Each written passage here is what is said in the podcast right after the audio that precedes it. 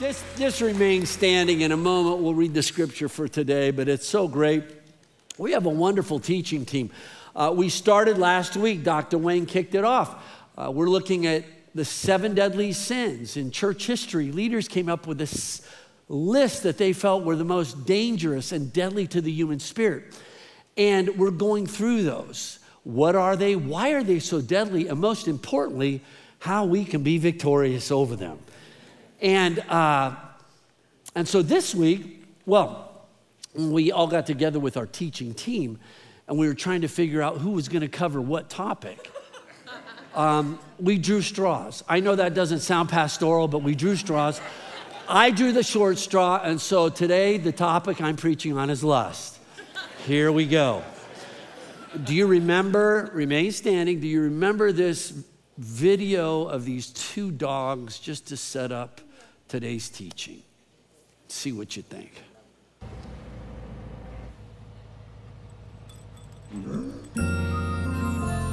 Je t'aime, amour. Oui, oui, mon chéri.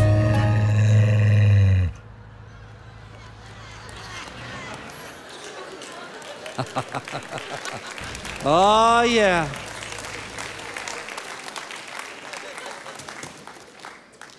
What does the Bible say about lust? How can we overcome it? We look at the words of Jesus. If you have your Bible in his most famous sermon, the Sermon on the Mount, Matthew chapter 5, we read these words. Jesus said, You have heard the commandment that says, You shall not commit adultery. But I say to you, Anyone who even looks at a woman with lust has already committed adultery with her in his heart. What?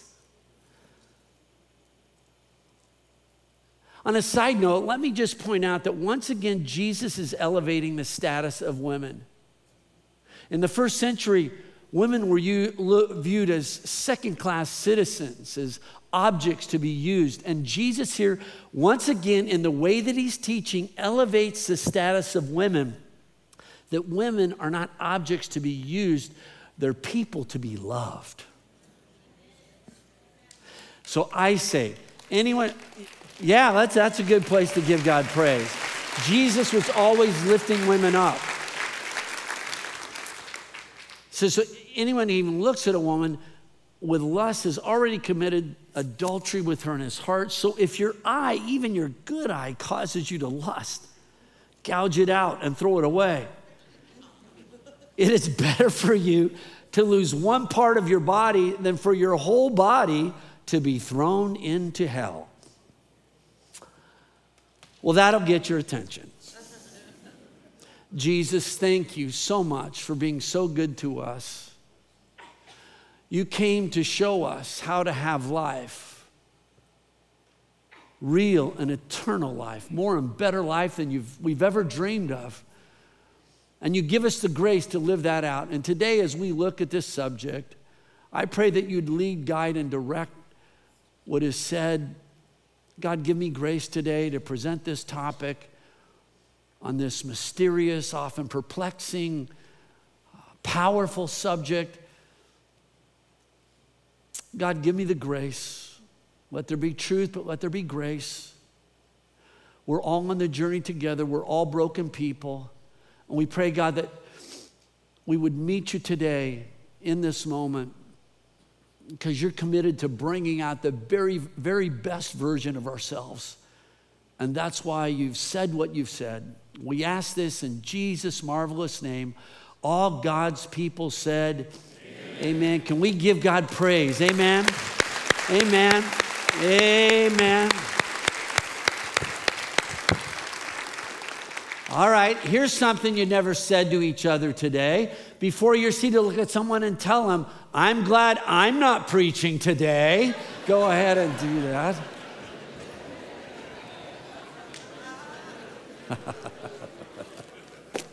oh, I. Oh, my. Uh, it seems to me we live And I think you'd agree that we live in a sex saturated society, that everywhere you turn in our culture, whether it's the movies, whether it's television, whether it's the internet, whether it's music, whether it's social media. I mean, a while back, I picked up an old school car magazine. And when you pick up a car magazine, you pick it up to look at the cars and to read about the cars. But as I was flipping through the pages, an advertisement came up uh, for a car. You can see the advertisement right here. If we can bring that advertisement up, it was an advertisement like this. And so here's a beautiful woman standing next to the car. So the first question I have is this What does she have to do with the car? Did she design a car? Did she build the car? Does she come with the car? Will she marry me if I buy that car? Of course not. But advertisers know if you put a beautiful woman next to a car, when somebody turns the page, it's going to capture their attention. And so, living like we do in a very sex saturated society, it can be a bit overwhelming. What's a person to do to maintain moral purity in this society? Sometimes it feels like being in a, well, the finals, in the last two minutes of a basketball game. And you're playing on the opponent's court. And you have a free throw to shoot to win the game. But the longer you hold the ball and look at the goal, it seems higher and it seems further and everybody in the stands is screaming, trying to make you miss. It's no wonder that every once in a while we shoot an air ball, living in the culture that we do. But thanks be to God, thanks be to God, that God is still with us and God is still for us and God is cheering us on, and God is ready to give us another shot. Can somebody give God praise for that? Amen. In one place, the Bible says, What a terrible failure I am. Who will save me from the sin that brings death to my body? Have you ever felt like that? you had an off week or an off month or an off year, and you come back to God and you feel like a complete and total failure. But the verse doesn't end there. It doesn't.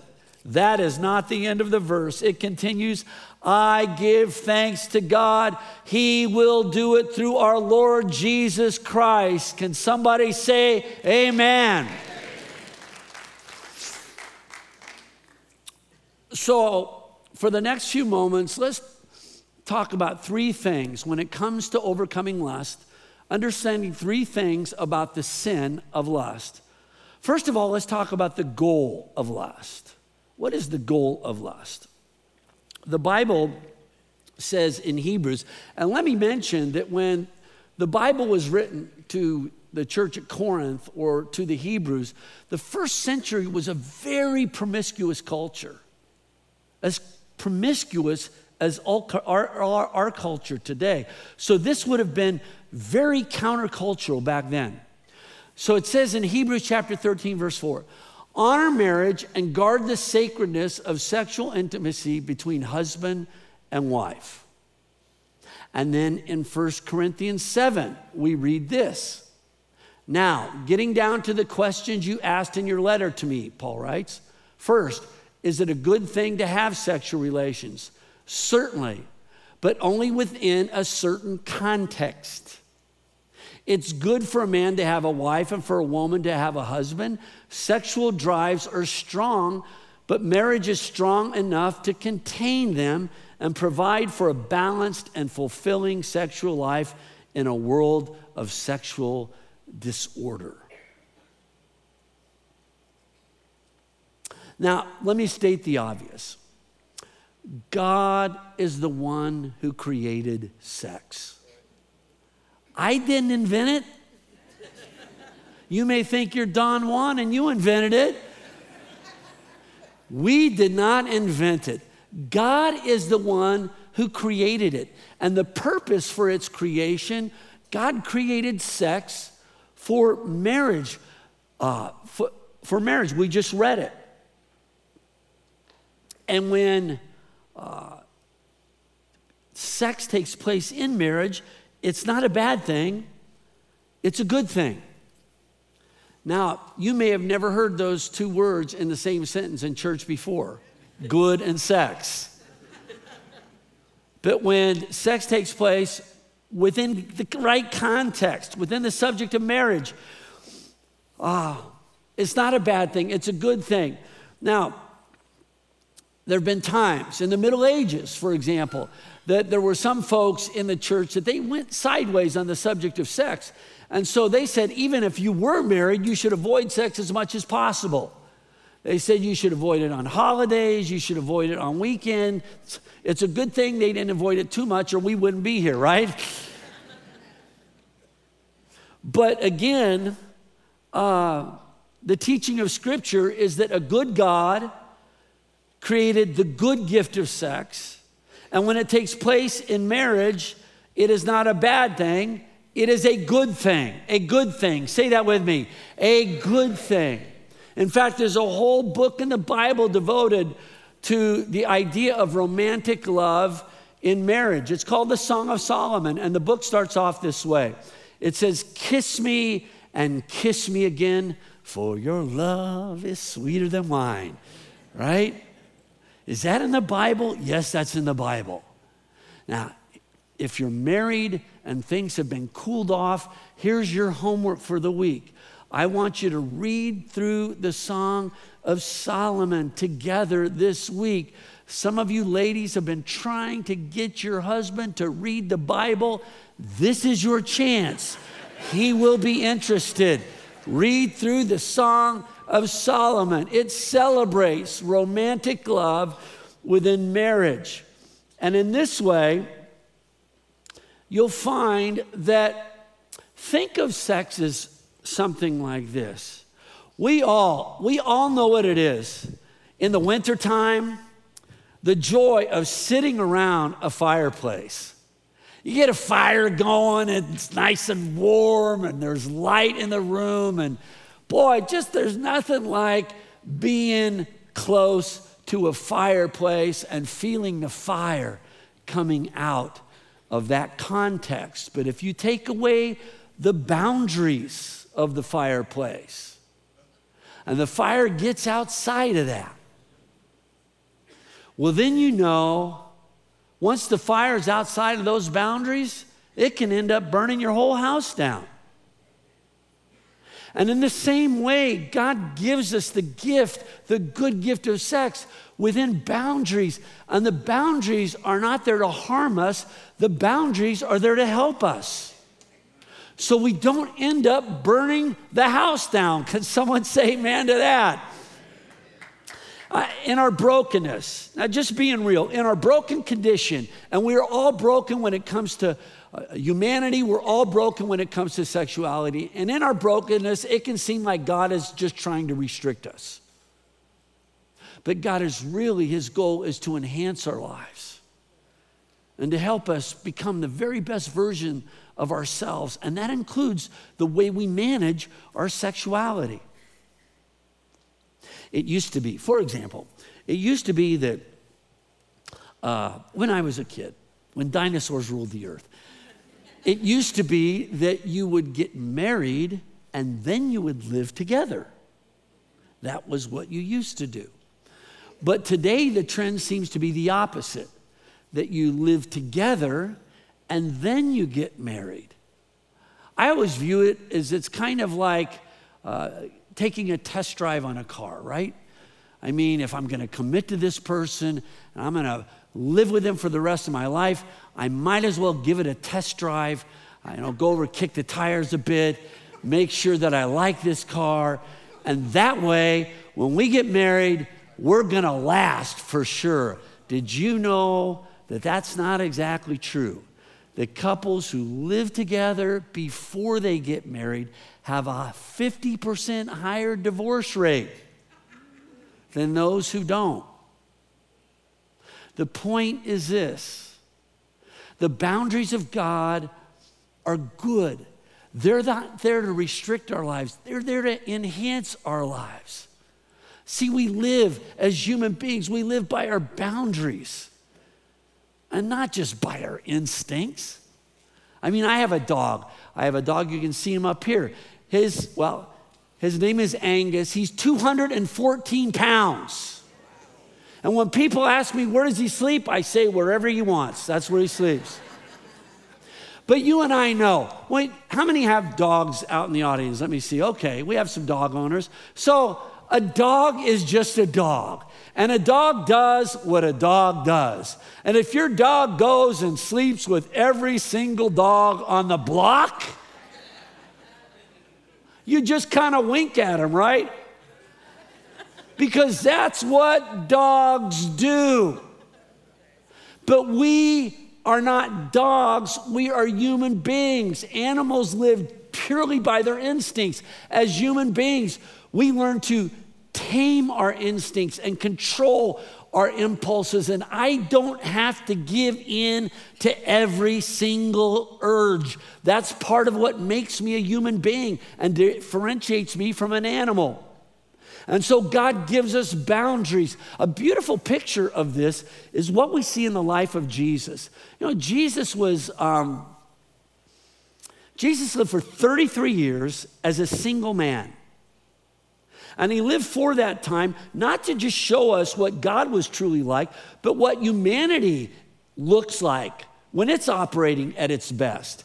And Jesus lived a life that was in those boundaries, those good boundaries by God, and he lived and he had joy and he had peace and he had love and he had purpose and he had friends he had male friends, he had female friends, but he never violated those boundaries. And Jesus showed us a pathway of how we can live a good life within the good boundaries that are given by a good God. Now, all of us, we hear this, and yet we know ourselves. And we know how very broken we are, and it, it just seems so high and far and out of reach. I, I, there was a, uh, a St. Augustine in his Confessions. He wrote that he used to pray, God, give me chastity, but not yet. and we all know what it's like to be pulled in those directions. But if we will bring our struggle to Jesus, He is with us, He is for us. And the Bible says, because Jesus was tempted as we are and suffered as we do, He understands us and He is able to help us when we are tempted. Can we give God praise? Amen. He's able to help us when we are tempted. So that brings us, the goal of lust is to drive you outside the good boundaries of God. Now, the nature of lust, it starts off with a certain look. It starts off with a certain look. I saw this one guy on Instagram, and he's walking down the mall, he's talking to a buddy, and then he walks by a lingerie shop. And watch the screens, and you can see how he navigated that. Bro, you so stupid, bro. Nah, just hey, hold on, bro.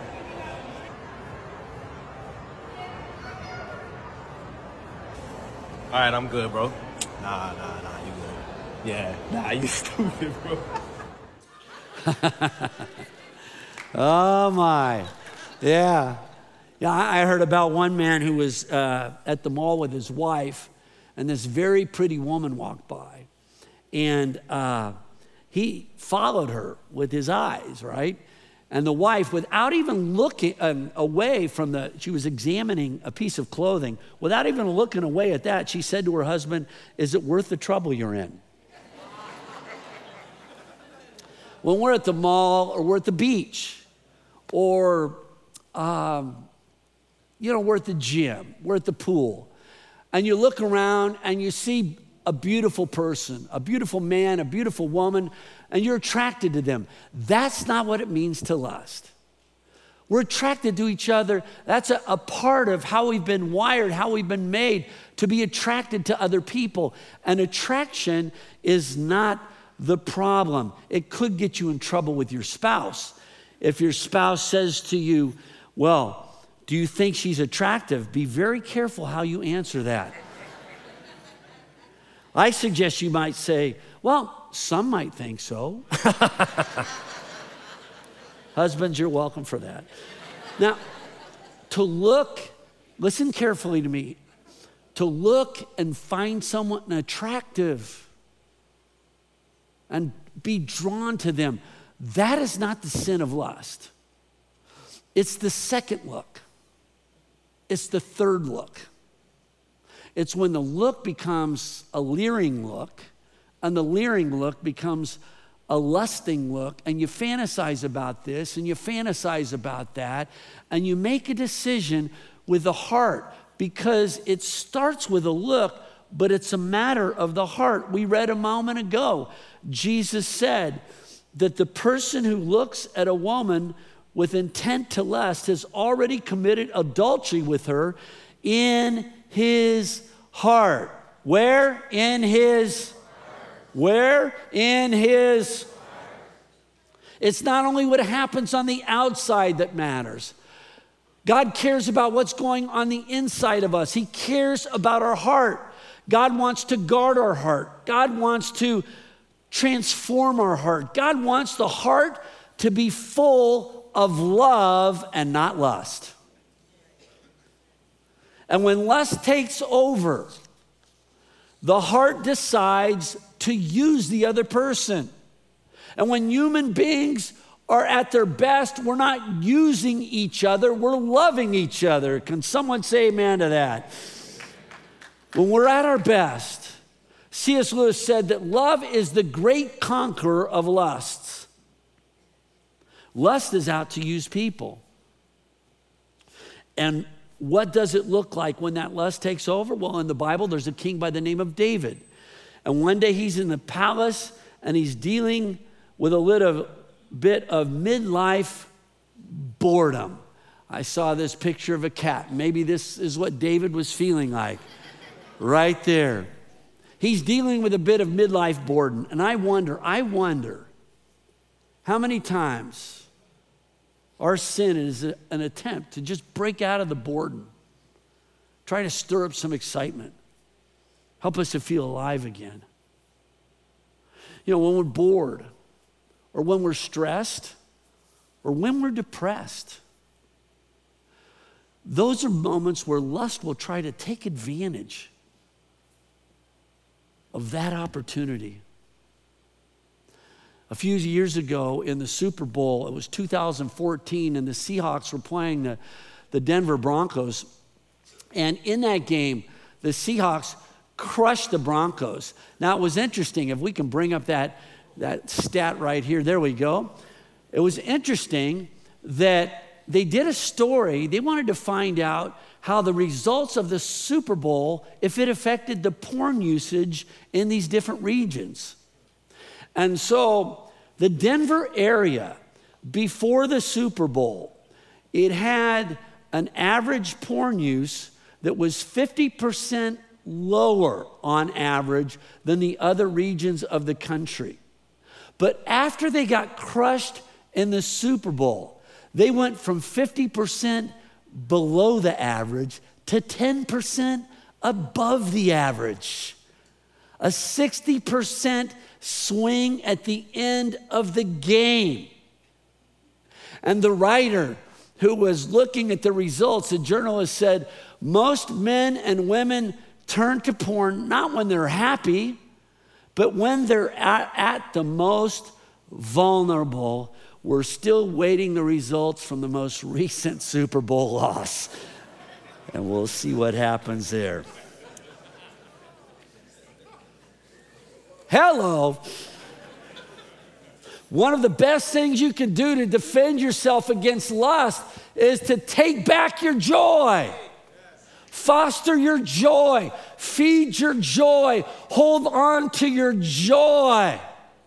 Let joy drive out the boredom. Let joy drive away the depression. Let joy overwhelm the stress. The joy of the Lord, the Bible says, is my strength. If I hold on to my joy, I can slam the door on that opportunity. Amen. Hallelujah. All right, back to our story. David's in the palace. He's in midlife boredom. He walks out on a balcony and he sees a beautiful woman taking a bath. Now, David had plenty of beautiful, gorgeous women in his life already. He was only supposed to marry one, but he took on more wives than one. And so now he's got a harem of beautiful women, but lust is never satisfied. The wages of lust is more lust. One leader says that lust is the craving for salt of a man who's dying of thirst. And so David has his harem, but he sees Bathsheba. At that point, he could have turned and walked away. And that would have been that. Instead, the look turns into a leering look, the leering look into a lusting look. The Bible says he saw her, he sent for her, and then he slept with her. It is not the look, it's what you do with the look that matters most.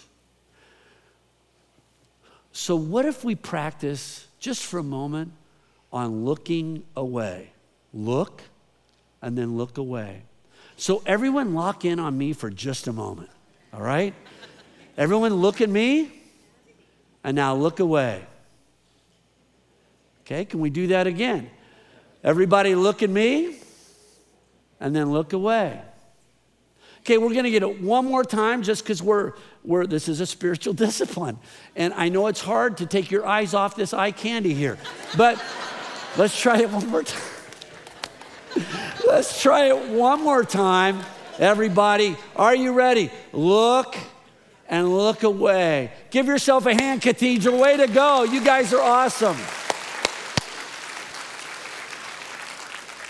The Bible says in Job 31 1, I made a covenant with my eyes not to look lustfully at a young woman. So that brings us to the how to, and I, I want to go over this last part uh, just briefly. I want to give you three principles. Uh, how do you defeat lust? It's about defeating lust, it's about resisting temptation. That first of all, we need to see by the power of Christ we can. By the power of Christ we can. Now, Jesus said uh, a moment ago, we read it. If your right eye causes you to sin, Poke it out and throw it away. If your right hand causes you to sin, cut it off and throw it away. Now, here's the thing do you think Jesus was being literal here? Probably not. Because if you lost one hand and one eye, you'd still have your other hand and your other eye. And if we actually did that, my hunch is this would be a room full of pirates. We'd have lots of patches and lots of hooks, right? What Jesus is saying is this He is saying, whatever you need to do, do it. Whatever changes you need to make, change things. Do whatever it takes to put yourself in a position to win. When you find yourself being tempted by lust, run away from that temptation. Run away from that temptation. The Bible says, if we can go to that verse in 1 Corinthians chapter 6, it says, Run away from sexual sin. No other sin so clearly affects the body as this one does. For sexual immorality is a sin against your own body. Run away. Run away. Say that with me. If you have thoughts, run away from them. If you have uh, if you have opportunity, run away from them. Uh, you whatever you need to run away from. There was a man in the Bible by the name of Joseph. This is exactly what he did. He had a boss, and the boss's wife was hitting on him. Joseph was a good looking young man, and he kept resisting. She would say, Come to bed with me. That's actually what she said. And he said, No, I won't do that. He wouldn't even be around her. And then finally, one day, she grabs him by the jacket and she says, Come to bed with me. And he leaves his jacket and runs out of the room. He lost his coat, but he kept his character. Yeah, lost his coat, but kept his character. When temptation comes, what you do is you run away from the temptation and then run to God. Run to God. The great leader Dietrich Bonhoeffer once said, When lust takes control, God is quite unreal to us. And think about how that works when you lose awareness of God. How it's so easy to get in, give in to the sin of lust. So, if we can remind ourselves that God is with us and remind ourselves that God is for us, there's a, a young man who works at the beach, and here's what he does he puts the sign of the cross on the top of his shoes. And when he's at the beach working, and when his mind starts to wander too long this way or that way, he takes his eyes and he looks at his shoes. And it reminds him that Jesus is with him, Jesus is for him, Jesus loves him, Jesus has a purpose for him. He's living his life for the glory of Jesus practicing the presence of God with you everywhere you go can give you victory over the temptation of lust. Run to God and then run to a trusted friend. Run to a trusted friend. You know, when you become a pastor, you don't cease becoming a man. and I'm in my 60s, but I'm not dead yet. and so we all have our battles. We do. Yet, one thing I've done over the years, many years now, to try to give me the edge in this battle is I have a trusted friend and we share our struggles together. We pray together. We challenge each other. When he goes on a business trip, I hold him accountable. When I go on a business trip, he holds me accountable. There are no secrets between us. And with that, we've been able to find victory and walk in victory. And what God's done for us, God can do for you. The enemy wants to keep you isolated in your struggle because if you're isolated, then he can defeat you. But if you will get one other person that's on the same spiritual page that you can trust, Friend, the two of you, you're on your way to victory. Can we give God praise? Amen. Hallelujah. Oh, everyone stand with me, please, as we wrap things up. I want to play you some music and see if you recognize who this, who, what this song is or who, it's, who it is singing it.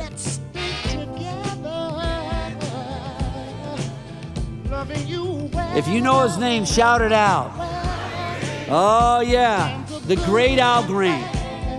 So I was reading this week to wrap things up. I was reading that the great Al Green, that even when he was older and traveling, that women would still throw themselves at him. He's Al Green.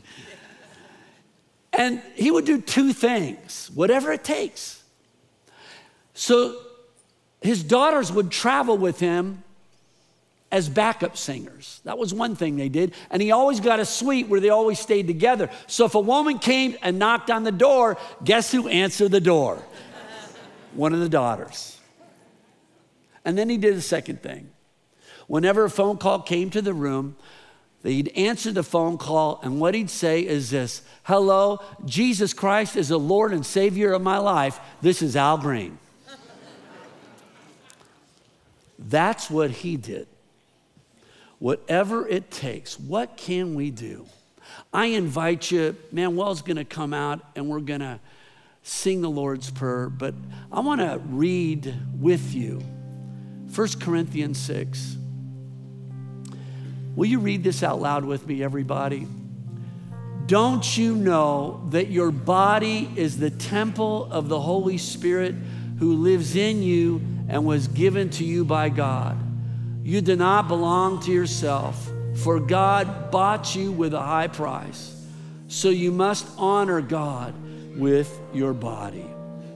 And that's what it means to live a life of integrity before God. I'm going to invite you, if you're comfortable doing this, just offer your hands up to God. Heavenly Father, I thank you for this cathedral family, and I thank you, God, how you've made us male and female. We thank you for the good gift of, of sexuality and who we are as human beings, and part of that being male and female. Father, we thank you for your guidelines and your boundaries that show us how, in our brokenness, we can find our way back to your true intent. And Father, I thank you for your grace and mercy because looking back over our lives, Lord, we've all fallen short of this. In one way or another, God, we're all broken people. But Lord, one day at a time, with your grace, we can continue to move forward, to get up, try again. And Father, with your grace, we believe that we can see more victory this year, more in 24 more self discipline, more victory, more of a flourishing life, more love in our hearts. Lord, I pray that that would happen. Let your grace, mercy, hope, and encouragement fall upon this place. In Jesus' name and for Jesus' glory, all God's people said, Amen. Let's give God praise one more time. Hallelujah! Hallelujah! God is good all the time. You know, again, thanks so much for coming out today. Thanks for hanging with me on this uh, delicate topic. But I really appreciate you diving into the scriptures with me today on that. Uh, next week, the series continues. If you need prayer right after service, our team will be here after service. And then I've asked Manuel to come out. You know, it used to be there was a season in the life of our church where we would join hands with everybody. If you're comfortable doing that, I don't want to be weird, but if you're comfortable, just take the hand of the person next to you. And we would all, to close the service, sing the last part of the Lord's Prayer. And so Manuel is going to lead us in that today, would you? For thine is the kingdom.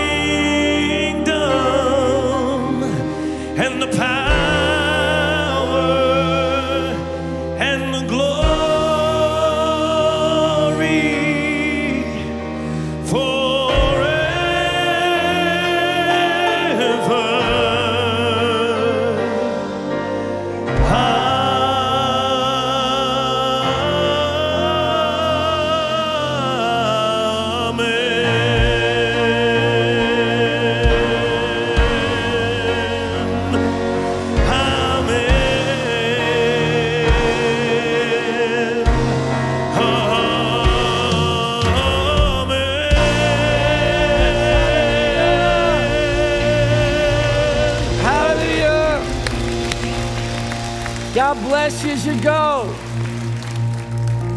Have an awesome, awesome day.